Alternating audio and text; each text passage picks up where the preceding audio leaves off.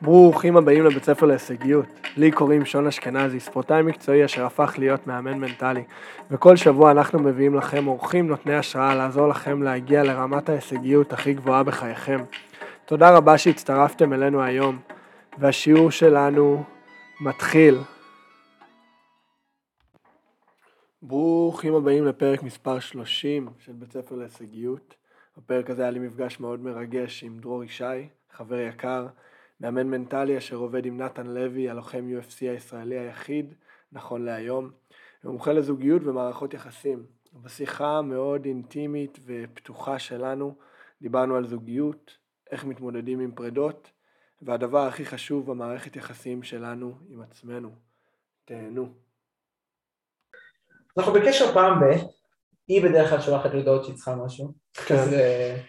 משהו מנהלתי, כזה, אנחנו היינו... אדמיניסטרטיבי. לגמרי, היינו זוג 24/7 כזה, שאני הייתי אחראי על כל אה. אדמיניסטרציה בחיים שלה, אז לקח זמן אחרי שנפרדנו שזה כאילו ירד, בהתחלה זה ממש קיבלתי את זה כי זה... כי זה הגיוני, אבל כי אני חושב שזה היה הגיוני לנו, כאילו אני כן הייתי זה שאחראי הדברים האלה, אז אני זה ש... עוד עשה את זה אחר כך, ועכשיו מדי פעם, פעם באי כזה, "אה, סליחה, יש לך איזה משהו, אתה. יכול לעזור לי עם זה? סוגר פינות. כן, אז אנחנו לא כל כך מדברים, אבל אה, האמת שלפני חודש דיברנו פעם אחרונה עם... דווקא התנצלה על כל מיני דברים. וואלה, כן. סגירת מעגל כזה. אני חושב שהיה לה איזה כזה תקופה קשה עם עצמה קצת או משהו, והיא אה, היא הבינה כל מיני דברים שקשורים כזה לקשר, להתנהגות שלה בקשר, וזה, Mm. אז יש לך התנצלות, זה היה נחמד ממש. רגע שזה סגר לך גם איזה מין מעגל? אני מרגיש שאני סגרתי את המעגל איתה עם עצמי, כאילו, ואפילו שיתפתי אותה בזה, אמרתי לה, אחרי שנפרדנו היה לי כזה, בהתחלה נורא תירצתי בשבילה, כי היו דברים, גם מהצד שלי, אבל הרבה גם- הרבה דברים גם מהצד שלה שהיו קצת קשים לי, אה, בהתנהגות שלה, וזה היה כזה, תירצתי בשבילה, לא נורא, זה מגיע כי זה מפה, בסדר שהתנהגה. ככה. כן, ואנחנו תמיד רצים, הנה, התחלנו, אנחנו תמיד רצים בין אה, אה, עולם המציאות לעולם הפוטנציאלי, נכון? במיוחד עם בן זוג כזה. אם היא ממש. קצת תוריד במשקל, אם היא תהיה יותר נחמדה אליי, אם היא רק זה זה, בכל הכל יהיה. מושלם. בכל היבט, ממש. אבל בזוגיות, לפחות אצלי, זה הכי בא לידי ביטוי. כי בגלל שאני רואה את הטוב של בני אדם, ובטח בזוגיות, אז כאילו, וואי, אם רק זה ישתנה, יהיה מושלם, Mm. רק זה... יש- עכשיו, זה העולם הפוטנציאלי. בעולם המציאות, זה מה שקורה ביום-יום, שהוא לא תמיד כזה נעים. וגם אחרי הפרידה, כאילו המשכתי עוד בעולם הפוטנציאלי, וואי. והמשכתי כאילו כזה לתרץ בשבילה ולהגיד כן, אבל זה מגיע מפה וזה מגיע משם, וזה בסדר שזה מגיע מפה ומשם, אבל במציאות זה פשוט לא עבד. מה העובדות בשטח. כאילו. בדיוק, זה לא היה טוב מציאותית. ואז עברתי לצד שני, פתאום משהו נפתח לי כאילו, ואני כעסתי עליה, וואלה. שנאתי אותה במרכאות, וכאילו, וואו, כל הדבר, כל, הייתי רק בעולם של המציאות, Mm. כאילו על הזין שלי מאיפה פתאום זה ראית מגיע, כאילו את כל העובדות בשטח על הזין. שלי מאיפה שזה מגיע, היא ככה והיה ככה וזה לא בסדר וזה וזה כל וזה. וכעסתי. אני חושב שזה היה חשוב, כי דרך בטח. הכעס הזה, של השחרור של הכעס, פתאום הגעתי לאיזשהו איזון Mm. בין המציאות לפוטנציאל. Mm. ושם כאילו הייתי כזה ב, אוקיי, לא מתאים לי, אנחנו באמת לא צריכים להיות ביחד, וטוב שנפרדנו, אבל אני כן יודע מאיפה זה מגיע, ואני כן Mm. חומל אותה, ואני כן כאילו מבין את הקושי שלה בדבר הזה, and yet לא Mm. מתאים לי. Mm. כאילו, אז היום אני הרבה יותר חזק בפרידה הזו שאני גם חלק ממנה, כי בהתחלה זה יותר בא ממנה, ואני הייתי יותר הצד כזה, חי בפוטנציאל וואלה. עוד, כאילו, ואני עדיין מאמין שפוטנציאלית אנחנו זוג מדהים, אבל ברגע. שכאילו מציאותית זה לא קורה מספיק זמן, אז כאילו, אוקיי, חבר'ה, זה נשמע כאילו אחרי תקופה הגעת לרמת אותנטיות כאילו across the board, כאילו פתאום הכל קיבל פן עובדתי, כן, כאילו לא היה פוטנציאלי יותר. כן, שזה לא טוב או רע, אבל זה fucking עובדתי. כן, כשאנחנו חיים בעובדתי, יש שם הרבה יותר כוח מאשר נכון. שאנחנו חיים בפוטנציאל. נכון. אבל גם למדתי משהו, זה שאנחנו רק בעובדתי, זה גם, זה, יותר רע. זה נכון, זה כאילו הקיצון השני, כן, כי שם אין מקום לגדילה. נכון. שאתה גם, אתה רק בעובדתי, אין שם מקום לדמיון, אין שם מקום. ליצירה, אין שם מקום כאילו כן, לזה. כן, כל היופי נאבד כזה, זה חרא, היא חרא וחרא ואני שונא אותה. כאילו. או גם הטוב, כאילו כן. עובדתית, היא יפה, או אני יפה, או אני שמח, אני זה, אני זה, אבל זהו, אין שם שום כאילו תקרה לגעת בה, כן. אין שם שום משהו ליצור או לגדול אליו. יש רק את מה שקורה בשטח. זה קטע מה שאמרת את זה, כאילו נמשיך עם הפאנץ' של הזוגיות, אבל זה הקפיץ לי שאני השבוע היה לי קטע שפתאום חשבתי על המשפחה שלי ומאוד התבאסתי שאני לא בקשר עם אחים שלי ועם אמא שלי, עם אבא שלי אני סבבה. הם בארץ? לא, הם כולם בקנדה כאילו, אני לבד בארץ, כן, הרבה אנשים לא יודעים את זה. מתי עלית? לפני שבע שנים, והזמן טס. לפני שבע שנים ככה עם עצמך? שלושה תיקים וסוכן. שלושה תיקים וסוכן, וסגרתי ליגת על, וכאילו התחלתי לשחק, ויש לי סיפור מטורף כאילו בין כל הליגות, ובניתי את עצמי, וסיפור באמת יוצא דופן.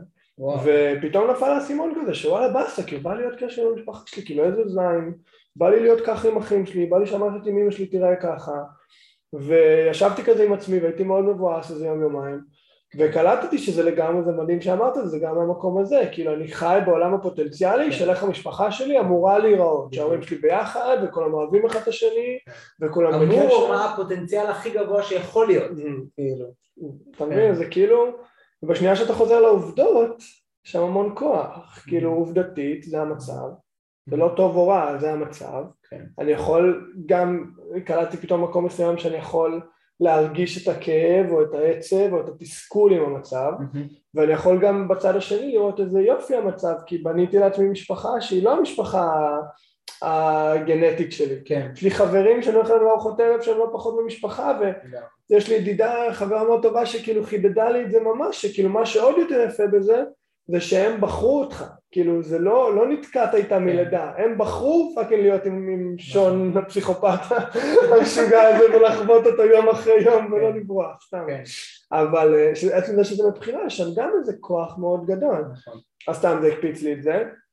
ומזוגיות, דיברנו על זה גם קצת בטלפון, הקטע הזה של, אני מאוד חוויתי את זה בזמן האחרון וזה נשמע שזה מה שבעצם עשית בתהליך הזה עם עצמך שהגעת למקום מאוד אותנטי כאילו עובדתית בשטח, שלי למשל היה קשה, אני חושב שכל בן אדם בנוי אחרת וזה היופי בנו, mm-hmm. שלי היה קשה לעשות את זה עם עצמי ואני יצרתי קשר עם האקסיט כאילו המיתולוגית שלי, סיפרתי לך ודיברנו על זה קצת וקיבלתי שם איזה מין סגירת מעגל והנקודה שלי היא ככה שאני מגלה את זה בזמן האחרון שאיך שאנחנו נסיים קשר, אם נסיים אותו ברע ועם כעס ועם ריזנטמנט ועם איזה מין עול כזה על, ה, על הנשמה שלנו, mm-hmm. ככה כל קשר לאחר מכן נראה. אני מאוד שם לב לזה, ועד שאני לא עשיתי את זה, שמע, זה היה הדבר הכי מפחיד בשבילי בעולם לשלוח לו הודעה בפייסבוק, אחרי חמש, שש שנים, כאילו שלא דיברתי. להגיד לה, אני יש דברים שאני רוצה לפתוח איתך. לסגור מין סגירת מעגל, אחי, אימא'לה, וזה כאילו זה, ופתאום אני גולה שזה יושב עליי כאילו שנים. כן. האי ודאות הזאת, אצלי אישית זה היה הקטע של, וזה כיף לדבר על זה ככה, כאילו, זה ממש כוח. אמ, אצלי זה היה קטע של לא ידעתי למה, לא ידעתי למה זה נגמר, אז, אז כאוטומט כבן אדם לאן תיקח את זה? אני הייתי לא בסדר, אני הייתי לא בסדר אז היא הלכה ושם זה נגמר. ולא היה שום שיח אחי, לא היה שום פתיחה, לא היה שום כאילו מה את חושבת, מה אני חושב, זה היה פשוט אנחנו לא מתאימים וביי וזה ריסק אותי, כאילו פעם ראשונה בזוגיות ראשונה בחיים לבד בארץ, הייתי מאוד מחובר למשפחה שלה ופתאום כאילו אין שום שיח, יאללה ביי, כאילו כן. וואו. כלומר לא קראו ממך רק את הבת זוג, קראו ממך את כל הדבר הזה שנקרא משפחה. כשאני הסתכלתי על זה בדיעבד, אהבתי אותה מאוד, אבל אני חושב שבאיזשהו מקום אה, היה לי שם מין בית כזה שאף פעם לא חוויתי, אח שלי, אף פעם לא חוויתי מה זה בית אוהב עם הורים mm. ביחד ואחים, כן. זה כאילו היה משפחה. לקחו לך את החלום. זה מדהים, לגמרי, משכו לי כאילו את השטיח. כן. ושום דבר נגדה, כאילו היא אמרה את זה גם מאוד יפה בהודעות אחרי זה, שכאילו אמ, אז זה מובן מאליו שכשניפרד המשפחה שלי לא תהיה בקשר, כאילו כן, לא תהיה כן, בקשר, כן, לגמרי. אמ, מובן מאליו, כן, היום כבר יש דברים, אה, אתה יודע. לי אישית, ואני חושב שלה, זה מובן מאליו שאני לא אמשיך לסמס לאמא שלה, כאילו, בסופה שבת שלום וזה, לא יודע, אני חושב שזה, כל אחד עוד פעם, זה העולם שלו, אבל חוזרים למקום הזה של, שאני עשיתי את המהלך הזה של ליצור את הקשר בפייסבוק, ופתאום לקבל תשובות, ופתאום גם חמלה זה מילת מפתח פה, זו מילה כל כך יפה כי בסיפור שלנו היא באה עם מלא מתנות מדרום אמריקה mm-hmm. ואני כאילו בראש שלי כאילו מה את לא כאילו מביאה לי מתנות וחותכת גם כן. התנשקנו כזה לילה אחד והלכתי כן. לאימון ואז פתאום הייתה מאוד קרה כן. באה למחרת וכלום אין לי מי לדבר אחי כאילו אבן כן. אבן, אין לי מי לדבר, אנחנו לא מתאימים, ביי. אנחנו לוקחים את זה ישר לצד הנעלם של כאילו, כן. איך עשית דבר כזה, איך את מראה לי יד מלטפת ומצד שני יד כאילו מרביצה. אז באותו רגע ובשש שנים האחרונות, אני במקום של איך, איך עשית לי משהו כזה חיובי, ואז הלך, כאילו אין פה כן. שום היגיון, זה לא עובד. מצד שני, אתה מנתק את עצמך מהדבר הזה ומסתכל עליה, אז אני חושב שזה כאילו, זה משהו מאוד אנושי, שלמשל בינינו אתה מצליח לעשות בדברים מסוימים יותר טוב מאשר אני, למשל אני בזוגיות לא הצלחתי לעשות את זה. עד שהיא לצאת לא... מעצמך כאילו, כן, כאילו להתנתק מהמקום הזה, עד שהיא לא שלחה לי בהודעה של אפילו ניסיתי שזה יהיה הפרידה הכי טובה שיהיה והבאתי כן. לך מלא מתנות ופתאום אני כזה וואו, יש פה עוד צד למטבע כן. וגם מהצד שלה אני בטוח שהיא פתאום שומעת אותי ושש שנים היא חיה באיזה אובייקטיביות מסוימת של מציאות שלה ופתאום אני בסובייקטיביות שלי היה לי מה כאילו הבאת לי מתנות והיא כזה רגע מה כאילו וזה מאוד חשוב מעבר לכל, מה שאני לקחתי מזה, וככה אני הייתי לפני גם וככה אני אמשיך לחיות, זה העניין הזה של תקשורת. של כאילו, באיזשהו מקום, כמה שפחות סובייקטיביות, אני חושב שזה מאוד בריא במערכות יחסים, אני חושב שזה גם האישיות שלי, שאני אוהב כאילו לדעת מה קורה בשטח. אבל בתקשורת, במערכות יחסים למשל כדוגמה, אפשר גם לקחת את זה לעסקים ולספורט ולזה, אבל במערכות יחסים, שאנחנו באותו קו, אני מאמין שאנחנו נגיע למטרות שלנו בצורה יותר ברורה, אז. אז את זה מאוד קלטתי באותו רגע.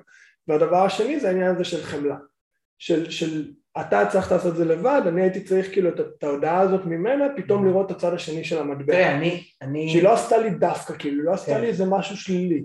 ויש משפט מאוד יפה, אתה יודע, שאבא שלי אמר לי לא מזמן, שהוא מתחבר לזה ולעוד מלא סיטואציות, שכל בן אדם בכל רגע נתון עושה את הכי טוב שהוא או היא יכולים. כאילו, ב- בראש שלהם, בראש שלהם זה זה. זה הדבר הכי טוב שהם יכולים לעשות בו, חוץ מהמקרים האלה שבאמת אתה בא כאילו לעשות למישהו רע, אבל בסיטואציה כזאת של פרידה, בראש שלה להביא לי מתנות וזה, זה היה הכי טוב, זה כמה שפחות לפגוע בי כביכול. כן. ואני שנים כאילו לא רואה את הצד השני, זה, זה מאוד מעניין. אז החמלה הזאת של לראות את הצד שלה. קצת אני ואתה מראה אחד של השני, כי אתה אומר, אתה מציין את הקטע של החמלה לחיוב, שזה נכון וזה נחמד מאוד שאתה מצליח לחמול אנשים אחרים ולהבין אנשים אחרים איפה מגיעים, אבל יש גם את הקיצון של זה. כמו שאתה קצת הקיצון של אני רק מסתכל על עצמי, אני קצת הייתי בעבר הקיצון של אני רק מסתכל הצד על השני. השני. אני רק כל הזמן מתרץ בשביל. אני רק כל הזמן מבין מאיפה מגיעים, ובאיזשהו מקום אני שם את עצמי למטה, אני שם את Mm. עצמי בצד. אני פחות חשוב, כי אם יש היגיון מאחורי, ההתנהגות שלה, אז זה בסדר. אבל תמיד יש היגיון מאחורי כל התנהגות של כל בן אדם. יש תמיד איזושהי סיבה שהם מתנהגים ככה. כמו שהיא הביאה לך את המתנות, יש היגיון מאחורי זה. זה שיש את ההיגיון מאחורי זה לא בהכרח אומר שזה בסדר. עדיין מותר להגיד, זה הצד השני של המטבע בינינו, של כאילו. הסתכלות של... האמצע פה בינינו הוא השלמות שכולם שואפים אליה. Mm. אני רוצה להבין את הצד השני, אבל אני רוצה להגיד כאילו, ואני גם מבין את לעמוד עצמי. על שלי, לדעת מה אני אני צריך. גם מבין את עצמי. וכשדיברת על תקשורת, יש משהו מאוד יפה בכל הסיפור הזה, אתה לא צריך לדעת כלום אם אתה יודע לנהל תקשורת נכונה. מהמם. כי אם אתה אומר לה, תקשיבי, אני לא יודע למה את עשית את זה, אבל כשהבאת לי מתנות ואת נפרדת ממני כן. אחר כך, זה מרגיש נורא מזלזל. זה מרגיש לי כאילו את, שאני איזשהו כלום. וואי, זה כל. כך קל להגיד, ופתאום. אתה אומר את הדבר הזה, ואני כזה וואו וואו וואו, תקשיב, אני בשבילי, כן. אני רק, אני, היה לי כל כך קשה, לא הייתי נכנס, רק רציתי להראות לך כמה אני אוהבת אותך ולהביא לך מתנות, אז כזה, אוקיי, עכשיו, מה אתה הפריע לך? שהיא לא סופרת אותך, פתאום אתה מבין שהיא כן. ממש ספרה אותך, אבל בגלל כן. זה, אתה לא צריך לדעת את עצמך ואותה, אתה רק ממש. כאילו צריך לדעת את, ה, את עצמך, אתה יודע, אתה רק כן. צריך לשתף בצורה כאילו כן. נעימה, מה אנחנו בדרך כלל עושים? זה קל להגיד, משתפים? כן. אז מה אנחנו בדרך כלל עושים? אנחנו מחברים את הרגש לגמרי, מטורף. לשיתוף. ממש. אבל אם אני אצליח רגע רק לשתף את מה ממש. שאני מרגיש, פשוט איך אני לדבר פתאום בצורה נעימה, גם אם אני נורא פגוע, אני יכול להעביר את זה שאני נורא פגוע. מהמם. אני רגע מרגיע את השיחה, ואין התקפה. מהמם. וכשבן אדם השני לא מרגיש מותקף, אז הוא יצליח גם לענות את האמת ממש. שלו. אני חושב שזה דורש אבל עבודה. כאילו אם אני יכול. לדמיין את עצמי, אבל זה מעניין, זה שיח מאוד מעניין, כי אני חושב שתרגול של פרידה, אתה לא תוכל עכשיו לעבוד עם מאמן מנטלי. אולי אתה כן, כי אתה עשית את זה עם עצמך, אתה מבין את התהליך הזה. אני אישית למשל, אני לא רואה את עצמי עובד עם דרור או עם מאמן אחר, אמ, לתרגל סיטואציה של פרידה. כאילו קשה לי מאוד לדמיין את עצמי, שם את האמוציות בצד בסיטואציה כזאת פגועה. עכשיו, איפה אני- שאני היום, אני אגיד לך, זה לקחת את הסיטואציה ההיא ולגדול ממנו. ועכשיו, אם אני ממשיך לעשות את התרגול שאנחנו מדברים עליו, יום אחד אני אוכל להיות בסיטואציה כזאת של פרידה, ולבוא מהמקום הזה של לא של האמוציונלי, אבל של העובדתי. אבל התרגול הזה הוא לא תרגול של פרידה. מהמם. הוא תרגול, אני מחלק אותו לשניים. כאילו, בסוף. אני מחלק את התרגול הזה לשניים. א', יש רגע את המקור, למה אנחנו כך נפגעים? מהמם. נכון, זה מאיים על הערך שלי, אני לא מספיק טוב בשבילו. מהמם. כלומר, התרגול הראשון הוא בכלל להבין שאנחנו תמיד מספיק טובים כמו שאנחנו, שהערך כן. שלנו לא מושפע על ידי שום דבר חיצוני, ולא משנה כמה שיחות אני ואתה נעשה, אנחנו תמיד נחזור לדבר הזה. הערך שלנו. והתחושה שתמיד קשור להכל. אז א', התרגול הראשוני הוא רגע להבין, לפחות רציונלית, שמגיע לי לקבל אהבה, אני. מספיק טוב כמו שאני, גם אם עשיתי משהו מביך, גם אם לא אוהבים אותי, גם אם מישהו דחה אותי, כל סיטואציה. בכל סיטואציה בחיים, אז זה חלק אחד של התרגול וזה אפשר לעשות תמיד, יש גם כלים כן. פרקטיים ומדברים על זה. ואנחנו לא ניגע בזה עכשיו, אבל יש מלא. הדבר השני זה לתרגל שיתוף כנה. זה לא צריך להיות תרגול לאיך נפרדים. אני מתרגל שיתוף אני מתרגל להגיד את האמת שלי, שאנחנו בדרך כלל מסתירים אותה, מתביישים בה, וזה בסדר שאני רוצה להסתיר. אני עד היום, אוטומטית, אני אחד האנשים שאוגרי בושה. כאילו בטירוף. אני... כמעט כל דבר שאני עושה כזה שאני מרגיש שהוא לא בסדר, יש לי איזשהו צורך ראשוני להסתיר אותו. וואו. עכשיו, הצורך הזה עדיין קיים היום, אני מתרגל את עצמי בזה שאם אני מרגיש את הדבר הזה, אני משתף את זה עם מישהו. רק כדי לא להסיר בפניי, וישר לעשות את האנטיתזה את השמונה. של להשאיר את אני זה כזה בבטן. אוכל כזה בצד, אני מהמשמשים כזה בצד. במחביא, אני אוכל מהר כזה, אז קרו דברים כאלה, נגיד אכלתי כמו איזה חזיר איזה לילה, אז יום אחרי סתם אני מספר לאיזה חבר, וואו, אתה לא מבין כמה אכלתי. כי אתה עושה את זה במודע עכשיו. אני כאילו, עושה את זה כי אני בוחר לתרגל את זה. להגיד את האמת שלי, מעניין. לשתף את הכנות. עכשיו, כנות לצד זה שאני יודע שהערך שלי לא מושפע מזה, מאפשר לשתף בצורה רגועה. כי אני... כאילו השניים ביחד. בדיוק, השניים האלה ביחד, אני יכול לשתף בצורה רגועה את האמת שלי. אני אגיד שנפגעתי, אבל אני לא שם את כל המשקל של פגעו לי בערך. זה לא ממש שווה מעניין. כי זה בעצם, אתה צודק, זה מה שיושב שם מתחת. כאילו זה נגע לי באיזה מקום מאוד עמוק. של אני לא מספיק טוב, של אני לא מספיק, מה שזה לא אני יהיה. מספיק בשבילך, כן. כן, ו... ולהפשיט את זה ככה כאילו לבסיס, בשנייה שהמקום הזה כאילו שלם, אז כל האמוציות יורדות. אבל אני רגע אקל עליך ואגיד לך למה זה היה כזה קשה בשבילך. כי תחשוב שאיתה, היית עצמך. כן. היית הכי כאילו שון שאתה יכול להיות. בטח. ואז אתה אומר, הייתי הכי עצמי, ואת זה לא קיבלתי. ואת זה לא קיבלתי. בטח. וואו, אני רק אומר את זה באבחון. בטח. זה כאילו, זה... אחי, ואני כאילו, אני יכול. להעיד על עצמי באותה תקופה שלא הייתי ככה באף מקום, כאילו. וכן, זה קטע. זה קטע, כי כשאתה נותן לעצמך פתאום רגע להיות הכי פגיע, ואז אומרים, אה, זה מי שאתה מאה אחוז? ביי. זה לא טוב לי? וואו, בטח שאנחנו נרגיש לא מספיק, כי אני הראיתי לך מי אני. אבל מה אני אומר לעצמי ברגע כזה של מודעות, שאני רגע מבין שאני כזה פגוע, אני אומר לעצמי, רגע, החלום שלי זה לא רק שיאהבו אותי, החלום. שלי זה שיאהבו אותי על מי שאני. ואם אני יודע רציונלית שאני מספיק טוב, אני יודע שהיא לא, לא מעוניינת בי, זה לא אמור אז להיות. אני רוצה למצוא מישהי, כאילו איזה כיף לי, אני כן. רוצה למצוא מישהי שתאהב אותי על מי שאני, כי אני לא רוצה לשנות את עצמי כדי שאוהבו אותי. עכשיו מה אנחנו בדרך כלל כולנו עושים? אנחנו כן. משנים את עצמנו למה שאנחנו חושבים שאנשים יעשו כדי שכאילו יאהבו לקבל את אותנו. התגובה שאנחנו רוצים. בדיוק, אני רוצה, אני חושב שהסוג חברים האלה אוהבים שאני גבר גבר מדבר על בחורות, אז אני גבר גבר מדבר על בחורות כי אז הם יאהבו אותי. כן. אז אבל יקבלו משהו אותי. מבפנים לא עובד, הגוף מגיב Mm. לזה כי, כי אתה לא עצמך, והחלום שלנו לא שיאהבו אותנו, שיאהבו אותנו על מי שאנחנו. אני חושב שזה חידוד מאוד חשוב, אני יכול להגיד בניסיון, הבנתי את זה לאחרונה. כן, שכאילו אני חושב שחלק גדול מהחיים שלנו אנחנו חיים שיאהבו אותנו, לא אכפת לנו אם זה אנחנו, במיוחד עם כל הרשתות החברתיות וכל הדברים האלה היום, עם הפילטרים ועם הלייקים ועם הזה, כן. בא לי לייקים, לא אכפת לי אם אני עני או לא, אם אני העליתי איזה משהו שאני מדבר מהתחת כאילו על בחורות וזה, וזה לא באמת מרגיש לי, אני קונה את הלייקים, כאילו באמת, אנחנו, אני מרגיש כחברה, אנחנו מגיעים לנקודה הזאת שזה הופך להיות יותר חשוב, וזה החידוד שלנו מול נכון. עצמנו להחזיר את עצמנו, ואני חושב שזה קורה עם הגיל ועם ניסיון ועם תרגול, זה לא קורה לבד, כי אם לבד אתה תימשך עם הקהל, כן. לבד אתה תימשך עם מה שקורה בשטח. אם למדת בגיל צעיר, ש-90% מאיתנו למדו את זה, שאנחנו לא מספיק טובים כמו שאנחנו, משמע, לא מגיע לי אהבה כן. למי שאני. נכון? קיבלתי ציון טוב, איזה ילד טוב. התוצאות החיצוניות התנהגתי האלה. טוב, איזה ילד טוב. למה אתה לא כמו אחותך? תתנהגו יפה, אנחנו רוצים... כלומר, Mm-hmm. מה שאני זה לא מספיק טוב. אז למדתי בגיל מאוד מאוד קטן, שאיך שאני לא מגיע לי כן. אהבה. אז ברור שאני ארצה להיות מישהו אחר כדי לקבל את האהבה. אבל עדיין זה לא מספיק, Mhm. למה? כי אנחנו עוד דבר חיצוני ועוד דבר חיצוני, כן, אבל אני רוצה שאוהבו אותי כמו שאני, אני פשוט מרגיש שלא יאהבו אותי על מי שאני, אז אני לא אתן לעצמי להיות אני. אבל כל הבן אדם, כל בן אדם שעושה משהו שהוא לא הוא כדי לקבל את הלייקים, הוא מרגיש טוב, אבל הוא היה מרגיש הרבה יותר טוב אם הוא היה עצמו, Mhm. מקבל על זה אהבה. אני חושב שזה ללמוד כאילו למצוא את המקום הזה, המקום, אני חושב ששנינו בתהליך מאוד דומה בתקופה האחרונה של כאילו להיות אותנטית, עצמנו, ומה שיקרה בשטח יקרה, קשוח, אה? כן, אבל, אבל אמרת, אמרת את זה כל כך יפה, שכאילו מה שיקרה בשטח יקרה גם ככה. כן. אז לפחות שאני אקבל איזה פידבק שלי מול עצמי, שאני כאילו, אני שלם ממה שהיה עכשיו, כן. אני שלם ממה שאמרתי, אני שלם ממה שעשיתי, ואנחנו יודעים, בסוף היום התחושת בטן שלנו היא היא. האינדיקטור הכי טוב, מדבר. אבל זה ללמוד עם השנים להקשיב למקום הזה, ככה אני חווה את זה. ואם אנחנו חוזרים לעניין של הפרידה, זה לגמרי כאילו לשחרר מהמקום הזה של, של כאילו עשו לי משהו, שכאילו מישהו בא לפגוע בי, מישהו כן. בא לעשות לי רע, לא, עובדתית, שני אנשים אהבו באיזשהו שלב, באיזשהו שלב נפרדו, כנראה שזה, האיש למעלה החליט שזה לא היה מתאים, וכמו שאמרת, אני חושב שזה כל כך נוגע בדבר הזה של אם אני אותנטי את עצמי וזה לא עובד, אז זה לא אמור להיות. כאילו, אני חושב שיש מלא אנשים שמכריחים את עצמם להישאר בסיטואציה הזאת שלא עובדת, כי הם מפחדים מה זה להיות אני עצמי לבד. כן. פה לפחות אני עצמי, כאילו אולי אני מוותר על עצמי, אבל אני מישהו, אני לא לבד. זה, אני חושב שזה פחד מאוד עמוק אצל כולנו. לגמרי. מי אבל כמוני כשאתה לא. עצמך, באיזשהו מקום לא באמת טוב לך. זה הקטע, אבל אנחנו כאילו מתעלמים מהעובדה הזאת. אתה חייב להיות חד כל הזמן. אני, חייב כן. אוקיי, אז איך אני אמור להתנהג עכשיו? וואלה. מה אני אמור לעשות? איך כאילו, וואי, זה מה מה ישמח אותם? מה לא יגרום לה לכעוס? כן. מה?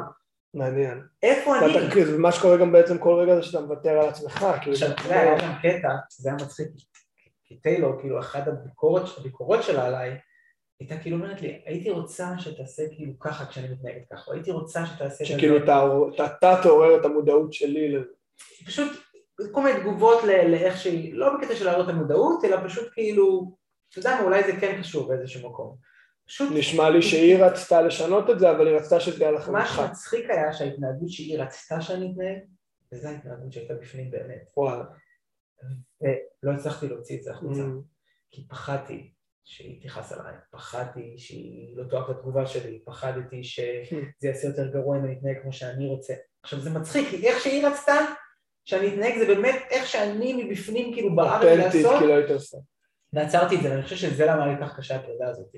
כי באיזשהו מקום הרגשתי שאני כאילו כפול. מתאים לה, אבל, אבל עדיין אי אפשר להנוח את הדבר הזה. Mm. כלומר, אם לא הצלחת לייצר את זה, לא הצלחת כן. לייצר את זה, והגיע הזמן להגיד, אוקיי, בוא תחזק את עצמך. וזה אחת הסיבות שאני כאילו לא כל כך רוצה זוגיות עכשיו, אני כן. מחזק את הזוגיות עם עצמי, אני מחזק את, ה, את היכולת שלי להיות באמת אותנטי ולהגיד את מה שאני רוצה. יכול להיות שאנשים עכשיו שומעים אותנו ויגידו כזה, מה הבעיה להיות עצמך וזה, אבל אם כל אחד יכול רגע להתחבר לעצמו באמת ולהבין באיזה רגעים ובאיזה מקומות, אולי בזוגיות זה לא ככה, אבל אולי עם זה מה חברים, שבאתי להגיד. אם מישהו קופץ עכשיו לרגע שזה כאילו כזה קל, תחשבו באיזה סיטואציה בחיים שלכם זה הכי מפחיד אתכם. כן. אולי לא קל קשה, לא טוב רע, אבל מפחיד. כי אני באמונה ואני חווה את זה על בשרי, ואני חושב שכולנו, שהדברים הכי מפחידים, כמו ההודעה הזאת למשל ששלחתי בפייסבוק אחרי שנים, הדברים הכי מפחידים, יש בהם את הרווח ואת השחרור הכי גדול בצד השני. אז אם, אם זה מרגיש לכם קל, תנסו לחשוב על איפה בחיים שלכם זה כן. מפחיד, ואם אין איפשהו מפחיד, תחשבו עם עצמכם אם אתם באמת כאילו מול עצמכם, אני, דרור, לא קשורים, לא, לא באים לחנך פה אף אחד, אבל מול עצמכם אם אתם באמת חיים את הפוטנציאל שהייתם רוצים לחיות. כן. כי אם שום דבר לא מפחיד אותי, אין שם שום מגמת גדילה. כן. וזה מה שבאתי להגיד מאוד יפה על הסיפור שלך עם, עם האקסיט, עם טיילור, שכאילו אני מאוד באמונה, במיוחד בזמן האחרון, שיש איזה פאזל שלנו, של החיים, של יש סיבה לכל דבר שקרה. ותראה כמה טוב בדיעבד יצא מהמקום הזה, כמה היכרות שלך עם עצמך, כאילו, אתה מבין, דרך הסיטואציה הזאת, ווואו, זה באמת נשמע כאילו פגיעה כפולה, כי זה פגיעה מולה, שהיא לא רוצה אותי, וזה פגיעה מול עצמי, שאני לא הקשבתי לעצמי, ואולי זו כן. פגיעה אפילו יותר עמוקה, כי. אני חי עם עצמי כל יום, איתה אולי אני מדבר איתה בפן אדמיניסטרטיבי פעם בשבוע, אבל עם עצמי אני קם כל בוקר, עם עצמי אני קם כל בוקר. זה- וכאילו שאני ממש כאילו מרגיש אותך ששנים או כמה זמן שלא הייתם ביחד, אני כאילו מתעלם מעצמי, משתיק את עצמי, ואז גם זה לא עובד. ככה אקסית לפניה, כן. לפניה, ואני כאילו אומר, החיים תמיד זורקים לך את אותו שיעור עד שאתה לומד אותו. ממש, ממש, כאילו- ויותר גדול ויותר, בדיוק כן. דיברנו על זה עם רוני, עם המאמן שלי, שעשינו פרק, שאתה תקבל את אותו שיעור ואת אותו שיעור עד שאתה לא תוכל להתעלם ממנו. בדיוק, בדיוק. אז אז אחרי טיילור אמרתי כזה, אני למדתי, אז הייתי שיעור. את השיעור הזה, זהו, הפנמתי אותו. הפנמתי אותו. אתה מבין, ותראה איזה כוח יש בזה.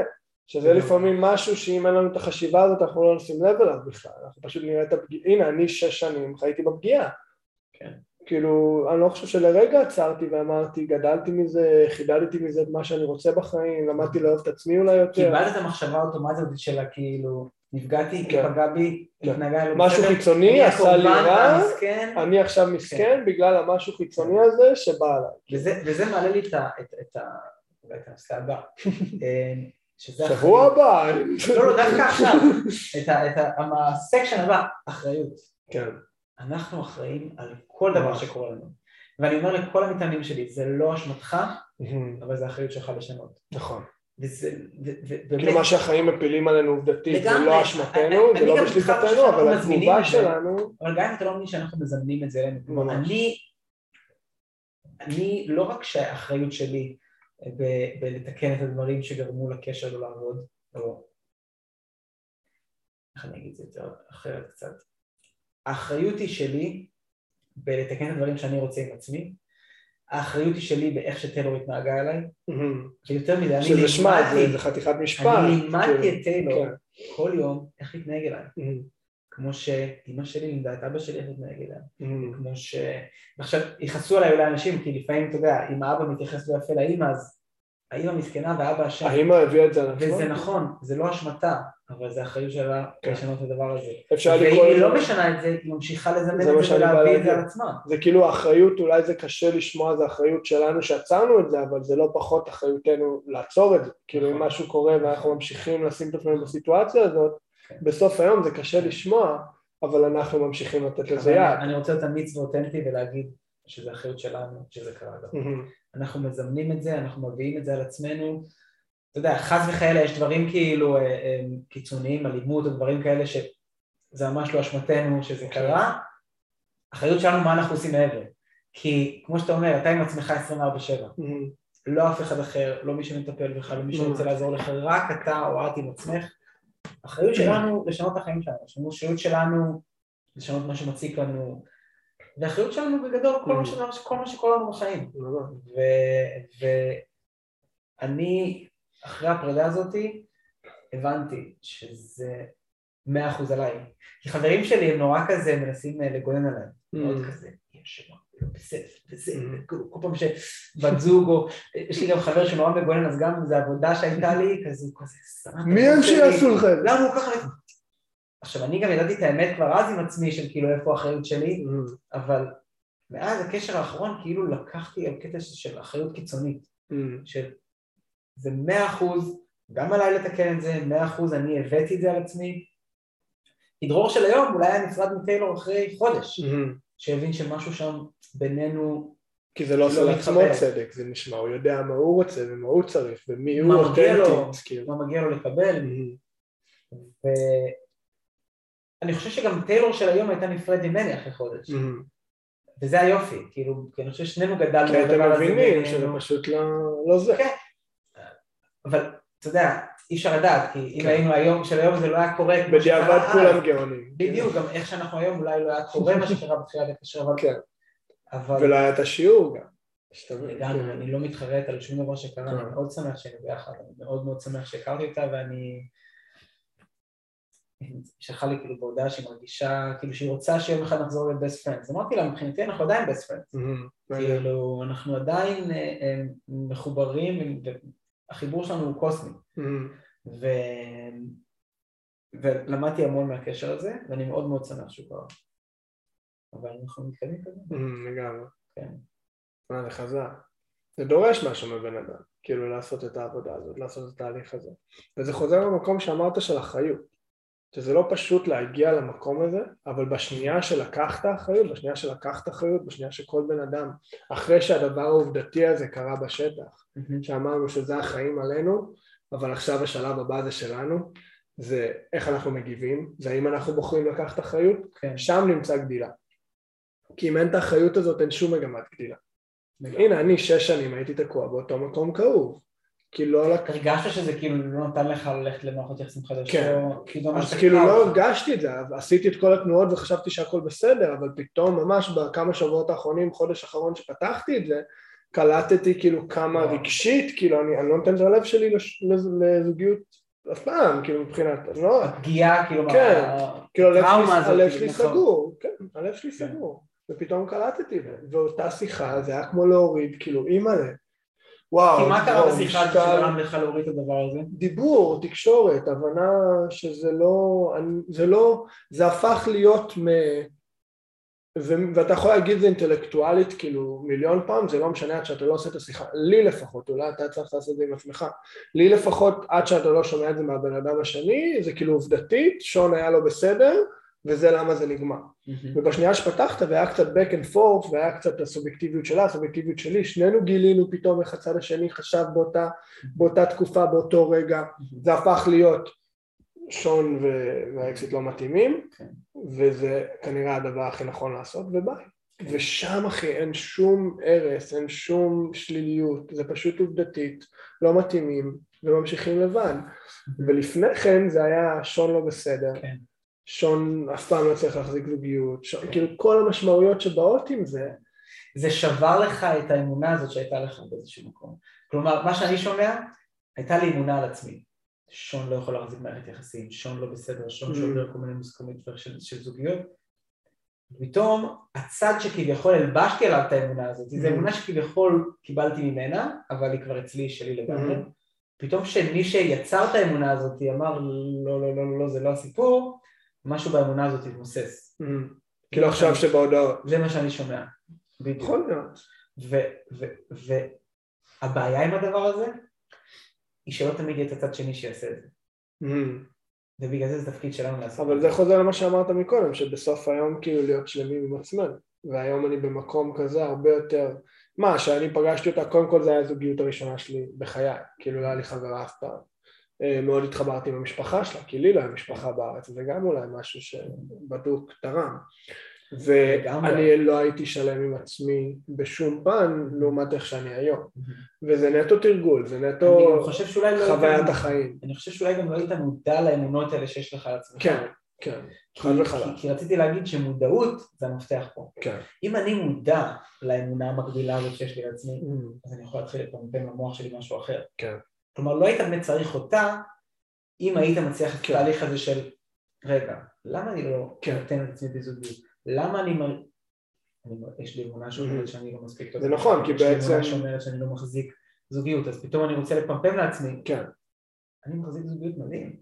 אז אני חושב שלפני כן התהליך שלי היה זה נכון, כי אני חושב שאני גיליתי את זה על עצמי פתאום, כל מיני דברים שקפצו לי פתאום ואמרתי רגע מאיפה זה נובע, ואז הסתכלתי על הקשר ואני חושב שזה מה שדחף אותי לשלוח את ההודעה הזאת, כי עכשיו אני מודע, אבל השלב שאני חוויתי בין לבין, אתה אומר עכשיו פמפם את הצד השני, לפני כן, דרך השיחה הזאת הייתי צריך לשבור את ההרגל הקיים, ודרך השיחה הזאת כאילו ניפצתי את האמונות האלה ששון לא היה בסדר, ששון לא מתאים לזוגיות, ששון הוא הבעיה, בלה בלה בלה בלה בלה בלה. בלה.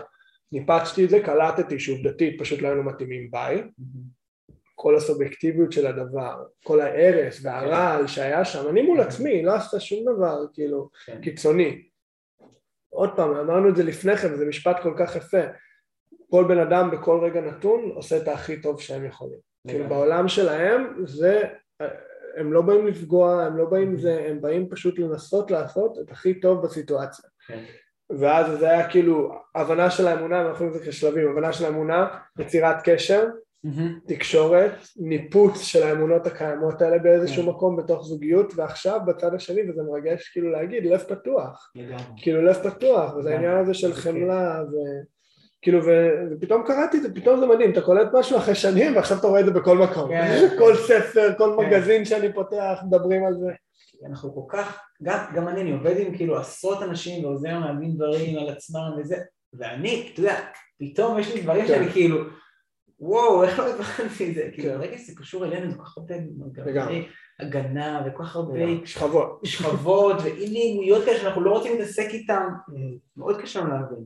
אבל השאלה שלי, ואני כאילו בכוונה קצת מציק על זה, אוקיי. מה קורה אם שון שולח לה הודעה? היא אומרת, אה, שומע, זה כבר לא רלוונטי, לא כך... היום? אני לא שם, לא, אני אה, לא שם אז- לדבר אז- על זה. אז היה שם תהליך מאוד מעניין. אבל שנייה, בוא נגיד. תיאורטית, נגיד, אין עם מי, כלומר, הבחורה, אין עם מי לדבר. אז איך אני- שובר את אז זה? בוא אני אספר לך, זה לא מעניין, שכחתי מהחלק הזה, כאילו היה אוקיי. קטע ששלחתי לה את ההודעה הראשונית, כאילו, מקווה שאת בטוב, דה דה דה, אשמח איזה מין סגירת תהליך, והיא אומרת לי, כאילו, איזה סגירת תהליך אתה מחפש?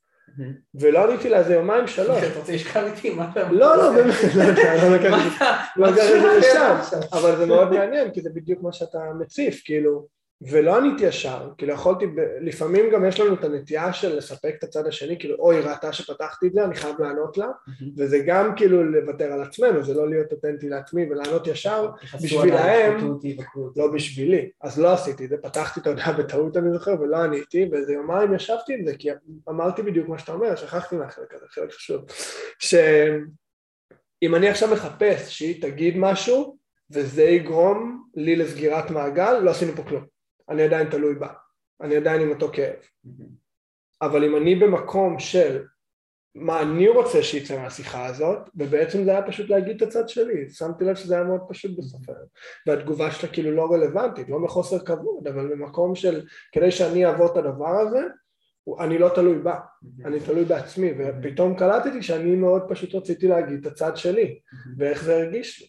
מדהים. אה, לה, אתה מבין? כי אם הייתי אומר את זה לך או לאבא שלי או לאמא שלי או לאח שלי או לאפיפיור זה לא משנה.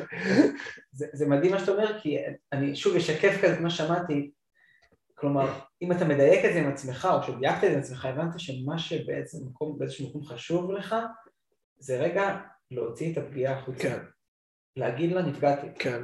וזה משהו שהוא כל כך חשוב mm. ואני כל כך מסכים ואני רוצה גם לתת טיפ איך לעשות את זה כי לא תמיד לאנשים יש את הדרך לעשות את זה כי mm. לא תמיד יש צד שאני מדבר איתו אם חס וחלילה מישהו נפטר או שאולי לא בקשר.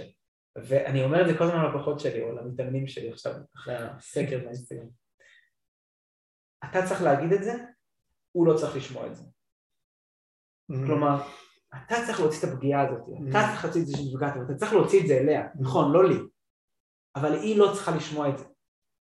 והרבה פעמים אנשים בעיקר זה תמיד, תמיד מול ההורים. ההורים עשו דברים, כמו שאתה, כמו שאתה אומר, לא בכוונה, לא כן. התכוונו לעשות רע, אבל הם עושים דברים... פשוט הכי טוב שהם יכולים, וזה יצא... דברים מאוד מאוד קשים לילדים שלהם. מאוד קשים. וההורים שהכי אוהבים, וכל ההורים באמת, או לא כל ההורים, אבל רוב ההורים באמת מאוד מאוד מאוד אוהבים את הילדים שלהם, ועושים גם לפעמים דברים מאוד מאוד קשים. Mm. אתה לא רוצה לבוא עכשיו עשרים שנה אחרי זה ולהיכנס באבא שלך ולהגיד לו מה שעשית זה, וזה, כן, וזה כן. פגע בי, ואני כועס עליך, ויש לך גם כעס בפנים, כי לימדו אותנו כל הזמן שצריך לסלוח, וחייבים לאהוב את ההורים, וחייבים לסלוח להורים, אז יש לך כעס שאתה לא מצליח להוציא אותו בכלל, ואתה ישר עובר לסלוח. ממש. אז אני אומר ללקוחות שאתם צריכים להוציא את זה, הם פשוט לא צריכים לשמוע את זה, ואנחנו עושים איזשהו סשן של מדיטציה, שאתה ממש מדמיין את הבן אדם מולך. מעניין. ואתה ממש מדבר ושופך את הלב שלך, ואומר את כל מה שאתה מרגיש, כל מה שרצית. עכשיו מורים זה ממש קטע, כי הרבה ילדים ממש, גם בגיל מבוגר, מפחדים. מפחדים להגיד את ה... אתה יודע, יש לפעמים דמות אבא או אם שהיא כל כך כאילו, אתה מפחד אתה מפחד. ואני יכול להגיד לך שיש לי לקוחות שלפעמים מקללים את ההורים ואומרים דברים מאוד קשים, וזה מדהים, כי דרך הכעס הזה, דרך השחרור הזה, דרך לשחרר את הפגיעות, הרבה פעמים אנחנו גם כאילו רגע, שאני מבין אותך נכון, זה כאילו הם עושים את זה מול עצמם, בתוך המדיטציה, בלי שהבן אדם השני נוכח. בדיוק, בדיוק, אתה ממש עוצם עיניים, נכנס לאיזשהו מצב אמיתי ומדמיין את הבן אדם מולך. כי זה כאילו הרגש הכי אותנטי שיוצא החוצה. אתה ממש רואה אותו, אני יכול להגיד לך בתור אחד שגם עבר את החוויה הזאת, אני ממש רואה, ראיתי את אבא שלי, ראיתי את אמא שלי מול העיניים, דיברתי איתם, צעקתי, בכיתי, ואחר כך גם באיזשהו רולפליי גם הייתי הם. Mm. והרבה פעמים... זה הצד הזה של החמלה, אם אני איתך... אמ, אז או מגיעים בסופו של דבר לשם, השאלה היא כמה באמת רגע זעם יש להוציא, ולפעמים כן. גם ההורים, גם היום אפילו, או לפחות בדמות של העבר, לא כל כך מרגש את מה שתגיד, כן. ויש להם גם דרך להוריד כן. גם את זה, וזה גם בסדר, ואתה גם עונה להם, ורגע הדרך להוציא את הכעס ואת הפגיע, הפגיעה, אפשר גם להגיע אחר כך לחמלה, אפשר mm-hmm. גם אחר כך להגיע. אני יכול להגיד לך שאני עם ההורים שלי עברתי תהליך של רגע יותר כעס, והתמקדתי בכעס, והייתי כעוס, דרך זה שהייתי כעוס, משהו בי השתחרר, כאילו, ופתאום נשאר הרבה יותר חמלה והרבה יותר אהבה והרבה יותר הכלה והבנה של מאיפה הם הגיעו ודברים mm. כאלה, וברור לי שהם ניסו לעשות תמיד את הכי טוב. את הצד שלהם פתאום. אבל, תמיד ראיתי גם צד שלהם, אבל היה בי איזשהו כעס שלא נתתי לו חופש. Mm-hmm. היה בי איזשהו כעס שלא, אפשר להגיד, לא הייתי מודע אליו, או, שלא, או שעצרתי אותו, כי חייבים לסלוח. Mm. כי ההורים שלך נתנו לך הכל בחיים, מי אתה שאתה כאילו תכעס עליהם? אסור לי כאילו להרגיש ככה. אבל אני עדיין כועס, משהו בי כועס. אז, אז, אז אני חושב שזה מדהים שדייקת את הדבר הזה של הייתי צריך רגע להוציא את, את העובדה כן. שנפגעתי, ואני מסכים שחשוב לעשות את זה, פשוט לא תמיד יהיה את האופציה, mm-hmm. ולא תמיד כדאי אפילו לעשות את זה מול הבן אדם, mm-hmm. לא, זו נקודה מעניינת שאפשר לעשות את זה גם עם עצמנו. לגמרי, ואני יכול להגיד לך שזה מאוד מרגש, מאוד... זה מעניין. מאוד חזק. נפתח על זה, נעשה את זה אולי ביחד פעם אחת, זה מעניין. כי לי תמיד אמרו תכתוב מכתב, ואני כתבתי מכתבים, ושהיא כותבת לך מכתב, ועשיתי גם את זה, ושום דבר לא הרגיש אמיתי. זה מאוד אינטנסיבי שלך. אבל אני אגיד לך, כאילו, כן, זה שעשיתי איתה, אני חושב שמה שגרם לזה לעבוד, זה שממש חידדתי את זה עם עצמי, שאני לא בא להיות צודק, אני לא בא לפגוע, אני לא בא כאילו מהאגו, אני בא כאילו עובדתית ולשים את הדברים מהשולחן, זה מה שהיה לי מאוד חשוב. כן. אני חושב ששם נוצר שיח, כמו שדיברנו מקודם, הצלחתי בשם לשים את האמוציות בצד, ואז גם הבן אדם השני היה מאוד... פשוט העברת את המסר שהרגשת. היה מאוד ריספטיב וגם העביר את המסר שלו, וזה היה נורא כן, יפה. כן. והיא אמרה כזה ראיתי אותך רעד וזה, ולא לא עניתי כי אין באמת עכשיו לפתח כאילו מערכת מחדש, אבל זה, זה היה מאוד כן. יפה כזה. על הקטע עם ההורים זה מאוד מעניין, זה מדהים שאתה אומר את זה, אני חוויתי את זה למשל, ב... נראה לי סיפרתי לך, בקורסים שהייתי עושה של לנדמרק, mm-hmm. שהיה שם את כל העניין של משמעות, המשמעות שאנחנו נותנים לדברים. כן. ואני זוכר היה לך כאילו הפסקות כזה לעשות שיחות טלפון ולדבר עם אנשים וזה, mm-hmm. ובקורס הראשון הגורילה שאני הורדתי מהגב היה מערכת עם אבא שלי. ואני אף פעם לא אשכח את זה שבהפסקות בשיחות טלפון נראה לי זה לקח איזה שתיים שלוש הפסקות שהייתי מתקשר אליו ואומר לו את כל הדברים שאני מרגיש ואת כל הסיפורים ואת כל המשמעויות ואת כל הזה וכאילו שיחה אחרי שיחה אחרי שיחה אחרי שיחה חיכיתי שהוא יגיד שהוא מצטער או שהוא מתנצל או שהוא ייקח על זה אחריות. ועקשן או מה שזה לא יהיה ובסוף הוא כן הוא אמר וזה וגם אז הרגשתי בדיוק אותו דבר. לא, לא השתחרר בי שום דבר.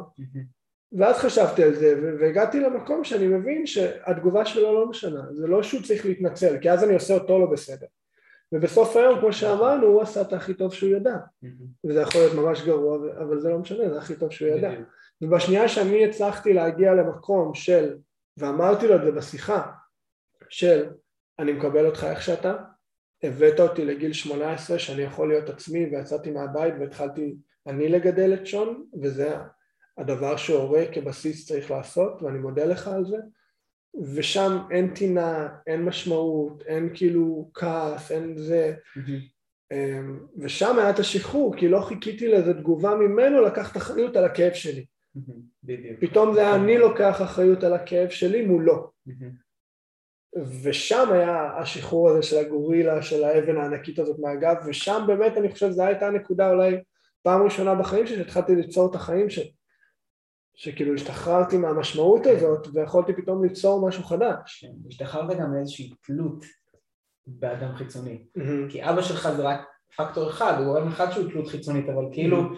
משהו בדבר הזה היה כזה, יש לי תלות במישהו אחר כל. הזמן, ופתאום יש לי תלות במישהו אחר, אבל זה אני. כאילו, אני חושב שהתחלתי לגלות את זה. לגמרי, זה אני היוצר של חיים. הכל מסע, הכל כן. מסע. שאנחנו היוצרים של חיים. כל מה שאנחנו מדברים פה עכשיו, אנחנו רמת המודעות אולי גבוהה, אבל מבחינת העשייה והמסע אנחנו... אני, אני חולה על המשפט הזה, אני, אני מוצא את עצמי אומר את זה כמעט בכל כאילו שיחה או פרק או מה שזה לא יהיה, של, של אין קו סיום, של החיים זה גדילה. החיים, איך שאני רואה את זה, זה, זה להיות כאילו אחוז או חצי אחוז יותר טוב מאתמול.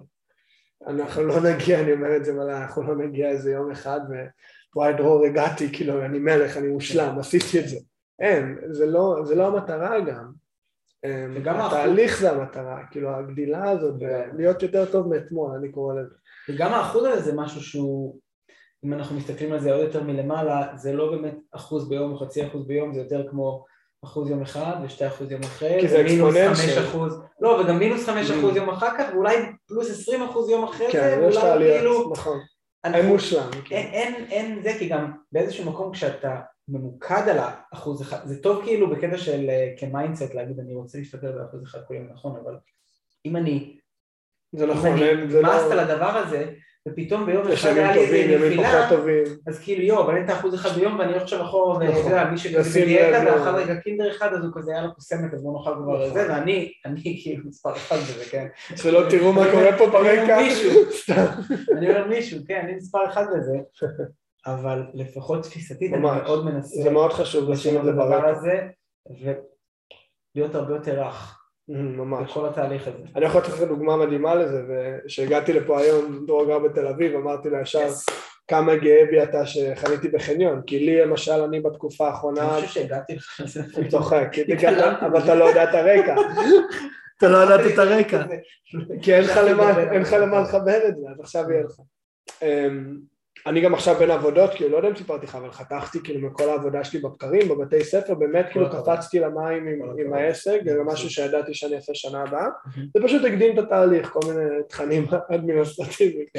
אמ, ואז עכשיו כאילו אני יותר שקול להוצאות הכנסות שלי, כאילו הרווחתי סכום מדהים עם בתי ספר וזה מדהים גם כסייד נוט איך אנחנו מתפעלים כבני אדם שכמה שנרוויח אנחנו נביא את ההוצאות שלנו לשם ושאנחנו מצליחים לשים לב להוצאות, אם אנחנו קצת מדברים על הפן הפיננסי, כאילו, ממש, כן. ממש, ממש, ממש, ואני אגיד לך מעבר לזה, גם עכשיו זה מרגיש לי שזה היה כאילו כסף לא הוגן, כי זה היה כאילו כסף שהוא לא אותנטי, כאילו לא אהבתי, אני, אני מרגיש שאני עושה עבודה מדהימה עם... מה זה כסף לא הוגן? אז, אז כאילו אני אהבתי ואני מרגיש שאני עושה עבודה מדהימה עם הילדים, אבל הרגשתי שאני כאילו לא ממצה את עצמי שם, הייתי בטלפון והייתי מעביר שיעור, זה נהיה לי כבר כזה קל, שזה לא היה פוטנציאל שזה היה קרוב לפוטנציאל שלי.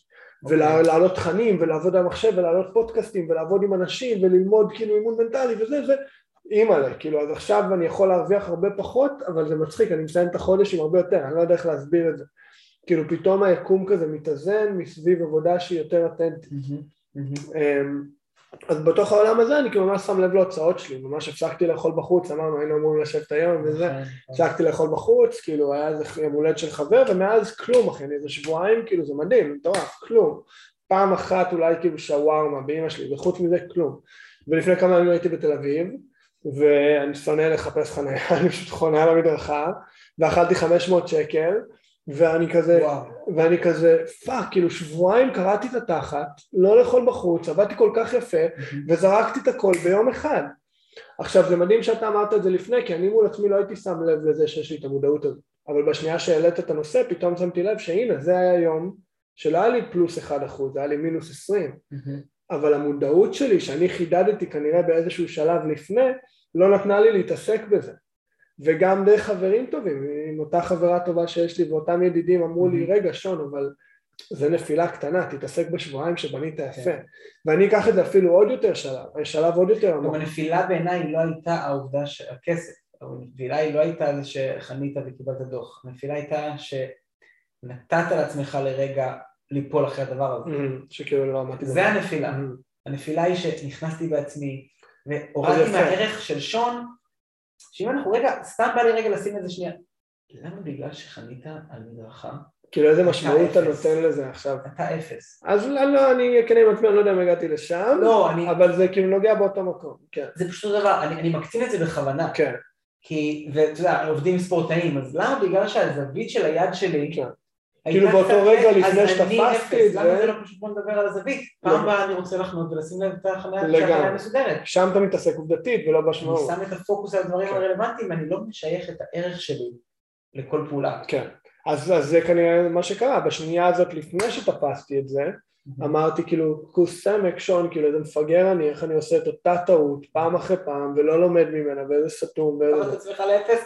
כן, לא הגזמתי. לא, לא, סבבה. אבל לא, אני רק חשוב להגיד, כי כן, כן. באמת, אפילו לא הגזמתי. אנחנו אשכרה הופכים לכלום. אנחנו עושים את זה. על, על דברים מאוד קטנים. כן, אנחנו עושים את זה כל הזמן, מה שמאוד יפה פה זה שאנחנו תופסים, וזה תרגול. זה, זה שתפ, שכאילו תפסתי את זה, ומה שבאתי להגיד, כאילו, אם אנחנו לוקחים את זה לפן יותר עמוק, ואני מאוד מאמין בזה בזמן האחרון, של למצוא את השיעור בכל דבר. אני, אפשר לקרוא לזה מתחזק, אפשר לקרוא לזה זה, אני לא רואה שאני עושה את זה מהדת, אני רואה שאני עושה את זה מאיזה חיבור לאיזה כוח עליון, אלוהים, אנרגיה, תקראו לזה כמה, מה שבא לכם, ששולט בדברים האלה, ותתעלמו מזה כמה שבא לכם, זה קורה, כאילו. לפני אמרתי לדידה, אני לא ידעתי מי, כאילו, מאמינה באלוהים, ביקום וזה, אז כאילו, הסתכלתי למעלה, אמרתי הם, כאילו. חייזרים. חיפשתי הכל, כאילו, בדרך כלל אתה אומר, היקום זה כזה, אתה יודע, סביבנו, ואלוהים זה שם, אז חיברתי את זה לשניים. אה? בדיוק, הם. אז, אז, אמ, אז אם אני לוקח את זה לשלב יותר עמוק, זה היה איזה מקום של, אם אנחנו מסתכלים על השיעור, של זה היה צריך לכאוב, זה היה צריך לעצבן אותי ולהפריע לי, כדי שאני אעשה את השינוי.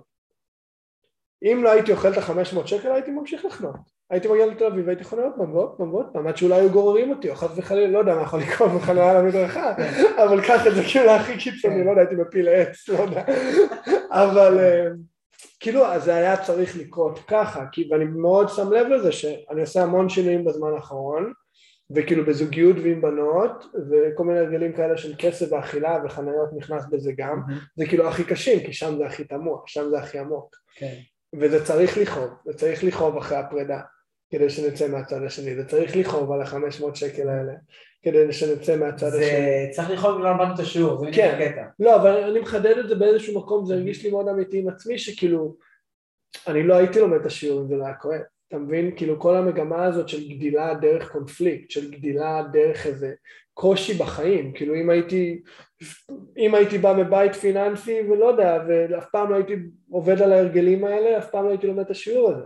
ואם הייתי בא מאיזה מקום של, אני מאוד לא יודע, מאוד שלם עם עצמי, והזוגיות הראשונה שלי הייתה מדהימה, אני לא אומר שזה טוב או רע, mm-hmm. אין פה טוב או רע, זה לא בא מהמקום הזה, אבל mm-hmm. השיעור לא היה נלמד. ובאיזשהו מקום הייתי בן אדם אחר ממי שאני היום. עוד פעם, לא טוב או רע, אבל עם שיעור אחד פחות. כאילו, וכשאנחנו מסתכלים מהמקום הזה, כל דבר שאנחנו חווים בחיים, ואני מאוד אוהב לקחת את זה לדברים השליליים, כי שם הכוח מקבל איזה קונטקסט מסוים של גדילה. לגמרי. לגמרי בהקשר של אם כבר משהו קרה, בואו ניקח אותו כשיעור. כן. אני לא בהכרח לא מסכים על זה שחייבים לקבל שהוא, כי אתה יודע, אומרים שחכם לומד מהשיעורים של עצמו ופיקח לומד מטעות של אחרים. אוקיי. אז אה, כאילו, אני לא חושב שאתה בהכרח כן. חייב לקבל שיעור על כל דבר מכאב, אבל אין ספק שאם יש כאב כן. איזשהו, קח מזה את השיעור. כן. כאילו אל תלכו, תחפשו את זה עכשיו בכל מקום, אבל אתה לא חייב לעבור את הדברים האלה, אבל אם הם קורים... של כאילו, אם היה לי זוגיות טובה, אז אולי, כאילו... לא, לא, זה נכון, זה, זה חשוב להפריד שזה כאילו, אני לא חייב לקבל את זה ככה, אבל זה מאוד, זה מאוד אפקטיבי להסתכל על הסיטואציה הזאת כשיעור ככזאת, כן. כי מה שיפה זה שהחיים ייצרו גם ככה. כן. כלומר, shit will happen. shit will hit the fan, אני חולה על זה. תמיד, תמיד, תמיד, אם אתה חי בעולם המציאות שכולנו חיים פה, גם אם אנחנו בראש לפעמים לא שם, אנחנו חיים בו פיזית, כן. חרא יקרה. החיים יגיעו. דברים יקרו אתה יודע, השיניים שלי הכי חזק. זה מטורף. משום מקום אני עושה אגרוף טייני הרבה שנים, לא, לא, לא, לא ירד לי דם מאף אף פעם, כאילו פתאום ברך לשתי שיניים נשברו כאילו, ג'יזוס, מטורף. כאילו זה היה, אתה יודע, חיים קורים. ממש, אם זה לא דוגמה. וכשזה קרה, אז אחרי שהתבאסתי 24 שעות מאוד מאוד חזק, mm. שזה גם בסדר, אמרתי, רגע, משהו פה. איך זה הדבר הכי טוב שקרה לי בחיים? איך זה הדבר הכי טוב שקרה לי? איך אני הופך זה לדבר הכי טוב שקרה לי בחיים? ובאמת, הייתי, שמתי לב שהייתי במקום של כאילו, אני מטיף על הכוח של אמונה, אני מטיף על דבר, אבל אני בעצמי לא מיישם את זה עד הסוף. כן. אז בוא כאילו נתרגל את הדבר הזה. בוא, כן. יש לך כן. הזדמנות, תראה לעצמך ולעולם, ובעיקר לך, שזה mm-hmm. עובד. וואלה, אתה יודע, חיוך, חיוך. זה גדול, חיוך הזה. אבל אה, לגמרי, אם כבר קרה משהו, בוא נמצא את השיעור. כן. זה מעניין. תשמע, זה מחזיר אותי ואתה מעלה על זה הרבה פוסטים, אני חושב שאנחנו ככה לכיוון סיום, אתה מעלה הרבה פוסטים על זה בזמן האחרון ואני חולה על זה. אמ, קטע של לחפש את הטוב. אני, אני יכול להעיד על עצמי, תמיד קטע לעשות זה מול כאילו מצלמה או קהל. כאילו אנחנו... אני עכשיו לעשות אלתור על השיר של לחפש את יאללה, אני מחכה לשמוע. אמ, הקטע של לחפש את הטוב. אמ, שכאילו, כשאנחנו חושבים על סיטואציה שהולכת לקרות, זו סיטואציה פוטנציאלית. המוח שלנו באוטומט ילך ל-Worst case scenario, כן. כאילו prepare for the worst, כן, ואנחנו מתחילים להכין את עצמנו, והתגובה הרגשית שלנו תהיה ככה, והתגובה הפיזית שלנו תהיה כן. לזה, ופתאום אני עושה את זה עכשיו אני אעיד שאני עושה את זה עם בנות, כאילו שהאוטומט שלי זה כאילו מה עשיתי לו בסדר, מה הכי גרוע שלי, ואני חושב שבהרבה אזורים זה פוגש אותנו. אז פתאום לחשוב על ה-best case scenario. כן. כאילו איך, איך אני, מבחירה עוד פעם, כי אנחנו היוצרים של החיים שלנו, עוד פעם, נאמין לזה או לא, זה, זה קורה, אתם לא חייבים להסכים, כאילו, זה המצב, כאילו, לטובה ולרעה, אנחנו יוצרים את החיים שלנו. ופתאום... וגם לא מהקטע רוחני, אם כן. נשים פוקוס על משהו, ושם אנחנו קטע של אנרגיה, כאילו פשוט... לגמרי, לגמרי, זה, אמרת את זה כל כך יפה, איפה שאנחנו שמים את התשומת לב, זה מה שיגדל. אז עכשיו, כאילו בואו ניקח סיטואציה מסוימת, ואני מול עצמי, וזה דורש משהו, זה דורש איזו אמונה מסוימת שאני באמת כאילו אוהב את עצמי מספיק, מקבל את עצמי מספיק, מרגיש שמגיע לי מספיק, מה שזה לא יהיה, כל אחד אה, ועצמו עצמה, של מה הכי טוב שיכול לקרות. אז שנכיר ו- ונתאהב ו- ויהיה ממש כיף באותו ערב. תאהב אותי. כן, כאילו, ופתאום לקחת את זה באמת, להתחיל לחשוב במונחים של מה הכי טוב שיכול לקרות בסיטואציה הזאת. כי, כי אם לא נעשה את זה באוטומט, המוח שלנו ילך למה הכי גרוע. עוד פעם, לא מטוב או רע, מקטע הישרדותי, כן. של כאילו, הנה, אני למשל שנים לא, לא פתחתי את הלב, כי המוח שלי באוטומט הגן עליי מלשים את עצמי בסיטואציה שאני יכול להיפגע שוב. ורק בשנייה שהבנתי את זה עם עצמי, יכולתי להכניס שם משהו אחר. כן. כמו שאמרת, המודעות זה השלב הראשון של כל שינוי, בלי מודעות אין, אין סיכוי לשום שינוי, כי אתה לא מודע למשהו שאתה כן. רוצה, או צר... לא נגיד צריך, רוצה לשנות. ובוא גם נקבל, כאילו אני חושב שהנקודה הכי מעניינת ממה שאמרת פה, חוץ מהפן של המודעות, כי זה באמת, כאילו אם אין לי מודעות אני חי באוטומט, זה בסדר, נכון. ברגע שיש לי מודעות זכיתי, אני בהישרדות תמידית. אבל, אבל האוטומט הוא לא אויב, זה לא דבר רע, אנחנו בדרך כלל כל כך מפחדים מהמחשבה האוטומטית, או פשוט מקבלים אותה כאילו היא אמת, או כאוטומט. נלחמים בה. אז בדיוק, בוא נקבל את העובדה שהיא מגיעה, נכון. ברור שאתה תחשוב גם פעם, עכשיו חשבת עם עשר בחורות ככה ודיברת על עצמך אחרת, ברור שגם בחורה 11 אוטומטית תחשוב אותו דבר. כן. אבל רגע, ככל בחירה. מתרגל מודעות, אני יכול להגיד וואו, תודה לך, מחשבה אוטומטית שבאת כדי להזכיר Mm. לי, שאני רוצה להגיד לעצמי שהיא תעוף עליי, שהיא תמות עליי, שהיא תאהב אותי כל כך. כאילו בזכות שהיה לי מחשבה אוטומטית שתגיד, היא בטח תשנא אותי כי אני אפס. וואו, אני שמח שהמחשבה הגיעה, כי יש לי הזדמנות להגדיר לעצמי מה המחשבה שאני רוצה שתהיה. Mhm. אני יכול לבחור ברגע שבזכות זה שהמחשבה הזאת הגיעה, יש לי הזדמנות לדבר יפה לעצמי. לא עכשיו לריב, מה זה, ככה אני מדבר לעצמי, למה אני חושב שאני כן, אפס? אז איזה האנטי הזה- זה. המעגל השלילי הזה של אני אפס, וואו, אני קורא לעצמי אפס, איזה אפס אני שאני קורא לעצמי אפס, אני לא מאמין שאני עושה את זה. כן. ואימא'לה, וזה דורש כאילו נקודתית פעם אחת של מחשבה של רגע, קראתי לעצמי אפס, בסדר, כן. זה האוטומט שלי, מה אני בוחר להכניס שם. במקום? וזה נקוד- נקודתית פעם אחת, כפול מיליון. כן, כי אתה כאילו, צריך זה לעשות לו עוד פעם ועוד פעם ועוד פעם ועוד וזה סיזיפי. לאותו cycle זה כאילו נקודתית, בדיוק. כאילו צריך לשבור את זה פעם אחת, אבל זה יקרה לנו. מיליון פעמים ביום. וזה... ופה אנשים נופלים. אם זה כן. היה קל, כולם היו כן. מעצמם. כן. אם זה היה קל, כל מי שהיה קורא ספר אחד של פיתוח, אישי, אתה יודע, רואה איזה פוסט של טוני רובינס, כאילו, כן, אנחנו... מעכשיו כן, היה הופך להיות אנחנו ככה כן עד עם אינסוף הרבה. תכנים כאלה, אבל זה לא משנה לנו באמת החיים, כן. כי- כי אז פעם אחת אני מרגיש טוב. נכון. צריך להרגיש פעם אחת טוב כפול מיליון, מהמם. וזה עבודה. אתה יודע, זה גם אבל מה שקופץ לי, זה מה שאני כל כך אוהב בדבר הזה, בעולם הזה, בתחום הזה. שזה כאילו תרגול תמידי. שכאילו עוד כמו, כמו שאמרנו מקודם, אין קו סיום. זה פשוט לעשות את זה, וכתוצאה לחיות חיים יותר כמו כל טובים. ספורט, כל שפה כן. שאתה לומד, כל כן, מקצוע שאתה לומד. הספורטאי בי, של כאילו לקחת את זה ולתרגל את זה. בדיוק. כמה פעמים עשית את וליהנות אותה זריקה, מהפירות. כמה פעמים כמה אחי עשית ככה כאילו, וליהנות סוף, מהפירות, כן, ממש. אין סוף, עד. שזה כבר חי בתוכך. וזה כל היופי, כי אנחנו מתרגלים את זה עד שהאוטומט מתחיל כן, להשתנות. כן. מה זה האוטומט הזה? הצורה שבה דיברנו לעצמנו, Mhm. שכבר נהייתה מופנמת ואוטומטית. אז אם אני רגע עכשיו כל פעם אדבר לעצמי עם מודעות שונה, ויאהב את עצמי, ויעוף על עצמי, ויאמין בעצמי, ויגיד שיהיה טוב, מה. יקרה לאוטומט הזה? נכון. איזה אוטומט יהיה לי בעתיד? שאני אחשוב כזה לפני דייט, פתאום אני אחשוב, וואי, היא ממש תאהב אותי, איזה כיף לי, כאילו, איזה אוטומט מדהים, ויש אנשים שזה האוטומט שלהם. כן. זה יכול לקרות. בטח. צריך. לאמן את זה בלי סוף, נכון. ואני יכול להגיד לכם, אני עדיין לא שם, אבל כן. אני עובד על זה. כן. אני cycle אחרי cycle, נקודתית. ברגע שיש לי מודעות, יהיה מדהים, Mhm. ההרצאה תהיה טובה, הלקוח הזה ירצה לעבוד איתי, אני אוהב את עצמי, מגיע לי שהיא תאהב אותי, כן. כאילו, כל הזמן, כל הזמן, כל הזמן. מה שיפה זה שכאילו שום דבר בשטח לא משתנה פיזית, באותו רגע, בעתיד כן, כי אנחנו יוצרים את זה, אבל באותו רגע הכל בשטח בדיוק אותו דבר. נכון, אבל התחושה שלך בפנים, זה מה שאני בא רגע להגיד. שכאילו זה הדבר היחיד שמשתנה זה אנחנו מול עצמנו. אה, כן, כן, לגמרי. כן, לגמרי. אבל עובדתית כאילו הכל אותו דבר, זה מה שיפה, זה לא תלוי כמו שאמרנו בשום בן אדם חיצוני, בשום עבודה דבר. חיצונית, בשום שום דבר חיצוני, זה אנחנו מול עצמנו כבסיס, כן. ואז כאילו זה ספתח ל... אני כאילו יש לי פתאום מחשבה כזה, יואו, זה לא הולך לי, העסק הזה הולך לקרוס, מה אני בכלל עושה? רגע. איך אתה רוצה שזה אני יהיה? הולך לעזור לכל כך הרבה אנשים, אני כבר עכשיו עוזר לכל כך הרבה אנשים, פתאום אני כזה, וואו, כאילו בשנייה אחת, שיניתי רגע את הקו מחשבה שלי ואני, על מה אני מתפקס, ואני פתאום באמת מרגיש ממש. יותר טוב, ואני מצליח לשבת ולעבוד, כי אני אמרתי לעצמי, או הזכרתי לעצמי את הדברים שאני רוצה שיהיו נכונים, או איפה שאני רוצה לשים את הפוקוס, דברים שהם כבר נכונים, גם זה נכון וגם זה נכון, השאלה איפה אני שם כן, את הפוקוס. בדיוק.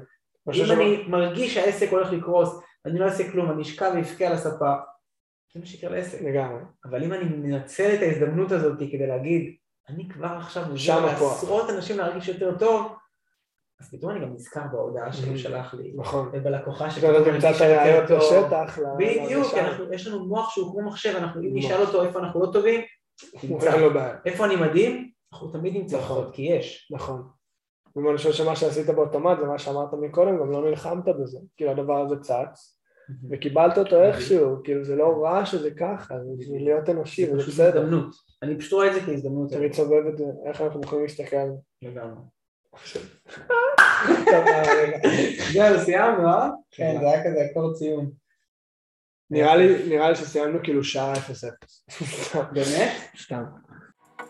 זה היה עוד פרק של בית ספר להישגיות. כיף שנשארתם איתנו עד סוף הפרק ומקווה שנהניתם מהשיחה שלנו.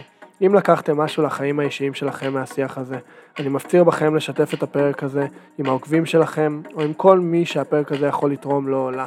תודה שהצטרפתם אלינו היום, שיהיה יום נהדר, נתראה בפרק הבא של בית ספר להישגיות.